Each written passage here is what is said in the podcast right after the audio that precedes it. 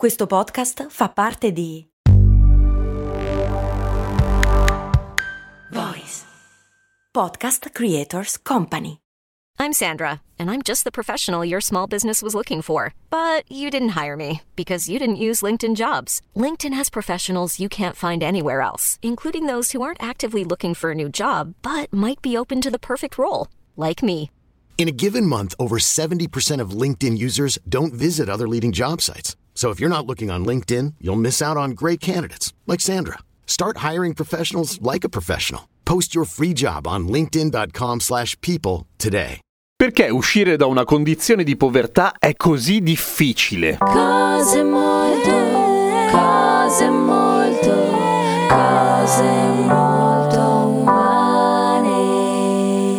Ciao, sono Giampiero Kesten e queste Cose Molto Umane, il podcast che ogni giorno, 7 giorni su 7, oltre a tenerti compagnia oggettivamente, ti spiega o ti racconta qualche cosa. La questione della povertà. Allora, uscire dalla povertà è difficile e mi rendo conto che non è un'affermazione esattamente dirompente, cioè grazie al cavolo che uscire dalla povertà è difficile, ma non mi riferisco al fatto di riuscire in qualche modo, attraverso tutta una serie di percorsi, per carità, o fortune, a trovare un'occupazione che A ci renda felici, B ci renda m- meno poveri. Mi riferisco al fatto che essere poveri oggi è caro. Mi spiego. Una condizione di indigenza ti obbliga a fare spesso scelte completamente antieconomiche e controintuitive, che sono di base le scelte che premiano nell'immediato ma che poi nel lungo periodo sono svantaggiose. Ci sono una marea di esempi in cui pagare tutto e subito costa molto meno che pagare le cose in modo dilazionato, al di là del comprare la macchina con un finanziamento piuttosto che pagando sull'unghia. Non si fa praticamente mai, ok, ma è ovvio che un finanziamento è caro caro, costa, ok, si pagano gli interessi. Quando si tratta di acquistare una casa o acquistare un'automobile o comunque fare una spesa abbastanza cospicua, c- ci siamo abituati, è così che si fa. Il problema però è più insidioso quando si tratta di spese più piccole, di spese come quello di fare la spesa, per esempio. Il tunnel dei microfinanziamenti con piccole spese aggiuntive sono in realtà in molti casi alla fine una fregatura. Non nel senso che poi finisci a pagare più di quanto avevi previsto, ma che nel lungo periodo continuano a impedirti la possibilità di mettere via del denaro se di denaro ne hai già poco. Prendiamo ad esempio un cellulare e lasciamo subito perdere l'ipotesi che se non hai soldi il cellulare è inutile. Lo sappiamo tutti che il cellulare è fondamentale per campare oggi, anche perché se l'idea è trovare un lavoro e sei senza cellulare buona fortuna. Quindi facciamo che fai un finanziamento per prenderti uno smartphone decente, ok? Se fai un finanziamento, alla fine il costo sarà di qualche centinaia di euro in più, forse un centinaio di euro, dipende dal modello, ma ecco, per una persona con uno stipendio normale, quindi al di sopra della soglia di povertà, quei 100 euro fanno una differenza estremamente relativa, ma se sei lì lì e la scelta di prendere un cellulare col finanziamento è una scelta obbligata, appunto, quel centinaio di euro che finirai per pagare in più sono quelli che contribuiscono in modo abbastanza importante a continuare a mantenerti sotto una soglia di povertà, perché non metti via nulla, ad esempio. Stessa cosa succede con spese inferiori quando vai a comprare le cose da mangiare, ci sono un sacco di offerte che ti permettono di pagare in modo dilazionato, ma non paghi in modo dilazionato gratuito, ovviamente. C'è sempre una piccola aggiunta. E questi sono i casi, diciamo, più estremi. Ma mettiamo che sei povero e che quindi nell'ultimo periodo hai, che ne so, vissuto addirittura in macchina oppure ospite da qualcuno, devi prendere una casa in affitto. Intanto non puoi comprare una casa e comprare una casa anche lì nel lungo periodo è più conveniente rispetto ad affittare. Disclaimer, sto lasciando da parte tutta la questione delle abitazioni delle case popolari per non entrare nel turbine gigantesco perché quello è un altro temone a parte, secondo me. Ma la situazione non è sempre chiarissima e non è sempre così delimitata. Ci sono anche esigenze individuali che possono portare qualcuno a preferire l'affitto, ma facciamo che appunto devi affittare una casa e prima una casa non ce l'avevi. Trovi una casa piccolina che ti permetta di vivere in modo dignitoso con un canone mensile abbastanza basso, ma tu non devi pagare un canone mensile all'inizio. All'inizio tu devi pagare tre mensilità, più il canone, più le eventuali spese d'agenzia e poi la casa è vuota. Come fai? A meno che tu non abbia preso una casa mobiliata e a quel punto probabilmente il canone non è poi così basso, dovrai anche racimolare un po' di soldi per ammobiliare quella casa. Niente di spettacolare, eh? Giusto per campare. Un letto, un divano,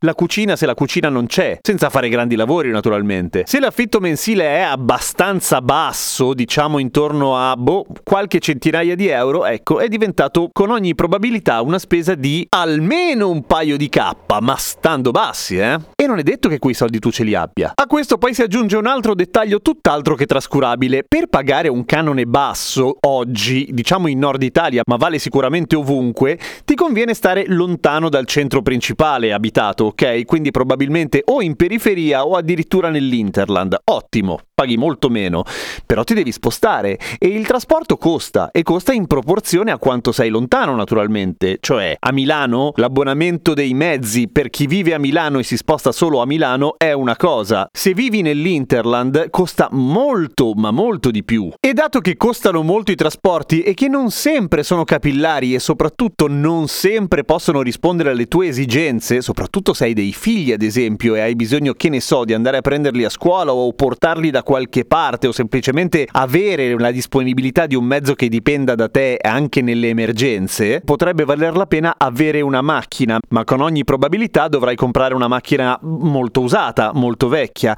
Il problema delle macchine usate molto vecchie è che intanto consumano molto di più e sono altre spese e poi si rompono e quando si rompono la devi aggiustare e quella roba costa un casino di soldi. Se non sei povero, cambiare casa, cioè passare da una casa in affitto a un'altra casa in affitto migliore, tra tralasciando ovviamente l'ipotesi dell'acquisto, è molto più facile perché a meno che tu non abbia demolito il tuo bilocale, con ogni probabilità avrai ancora la caparra che userai o che contribuirà per pagare la caparra della seconda casa, ad esempio, e con ogni probabilità avrai da parte dei mobili che potrai mettere nella casa nuova e quindi anche se hai più soldi la tua spesa sarà molto inferiore rispetto a quella che se parti dalla soglia di povertà. Macello, no? Ma ancora più complicata la situazione diventa quando si parla di aiuti da parte dello Stato. Non parliamo specificamente del reddito di cittadinanza che ha tutta una serie di collegamenti addentellati politici che non è il caso di affrontare, ma semplicemente il sistema che lo Stato dia una mano a chi ne ha bisogno. È giustissimo, secondo me. Ma non è nero e bianco, non è facile da dirimere la questione. Perché? Perché ci sono un sacco di situazioni in cui andare a lavorare costa un sacco di soldi. Cioè, tu sei a casa e ricevi ricevi X di aiuti statali, li chiamo così giusto appunto per non fare confusione col reddito di cittadinanza. Trovi finalmente un lavoro che ti permette un guadagno di X più 2, facciamo. E tu vuoi lavorare, intanto perché la condizione di vivere con gli aiuti statali non ti soddisfa particolarmente come individuo e inoltre ti permette di guadagnare un pochino di più. Ma c'è un ma. Ci sarà un periodo, almeno un mese in linea di massima, in cui non riceverai soldi, non riceverai più i soldi degli aiuti statali e stai aspettando lo stipendio. Ma andare a lavorare ha anche un costo, ha un costo in termini di trasporti, ha un costo in termini di tempo. Se hai dei figli è tempo che non potrai passare a casa con loro, che al di là del fatto che è molto carino passare il tempo con i figli, dovrai comunque sostituire la tua presenza con qualcuno e se non hai parenti che ti possono dare una mano, così come dovrebbe essere, perché non è scritto da nessuna parte che viviamo grazie al fatto che ci sono i genitori grandi che ci possono tenere i figli, o non dovrebbe essere così quantomeno, dovrai anche pensare ai soldi di uno o una babysitter. E costano maledettamente maledettamente tanto. Oppure un asilo, ancora peggio, questo se si parla di figli in età prescolare naturalmente, ma anche se vanno a scuola, ci vanno in genere fino a dopo pranzo se fanno il tempo pieno. E chi li tiene quando tu sei ancora al lavoro? Quella roba costa molto. Quindi si entra in quel loop molto molto discusso e controverso in cui a volte andare a lavorare non conviene e conviene stare a casa a ricevere gli aiuti statali. Non è il massimo, giusto? Né da un punto di vista di crescita individuale né da un punto di vista di crescita della società intera. Quindi il modo migliore è togliere gli aiuti da parte dello Stato, giusto? Beh, no, metti nei guai, seri guai, un sacco di persone per colpa di qualche stronzo che in realtà se ne approfitta.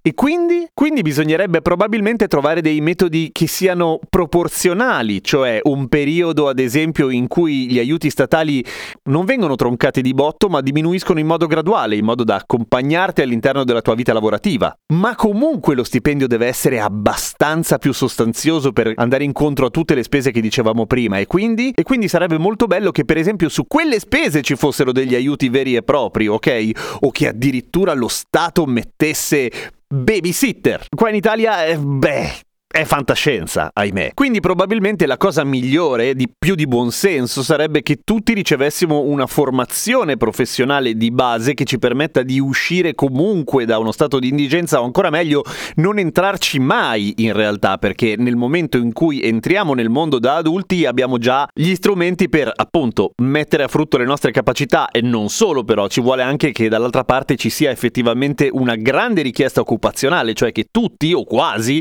riescano a trovare un lavoro. Tutto questo per dire che la situazione è incasinatissima quando si parla di reddito di cittadinanza, chiamiamolo col suo nome, o comunque in generale aiuti da parte dello Stato o in generale di povertà, che è vero ovviamente che ci sono le persone che se ne approfittano e che magari non solo ricevono aiuti da parte dello Stato, ma che magari parallelamente fanno anche dei lavoretti in nero per cui non tracciabili e riescono a sommare guadagni illeciti a proventi che non gli spetterebbero. Bisogna ricordarsi però che l'associazione povero uguale non ha voglia di darsi da fare è quasi sempre sbagliata e che uscire da una situazione di povertà è molto più difficile di quello che potrebbe sembrare da fuori, per tutta una serie di ostacoli che in genere non vengono presi in considerazione. Io personalmente non credo di aver mai buttato così tanti soldi come quando guadagnavo il minimo indispensabile, ma me lo ricordo proprio bene. Cosa ne pensate? Scrivetemi, mi interessa il vostro parere. E seguitemi su Instagram, sono Radio Kesten. A domani con cose molto umane.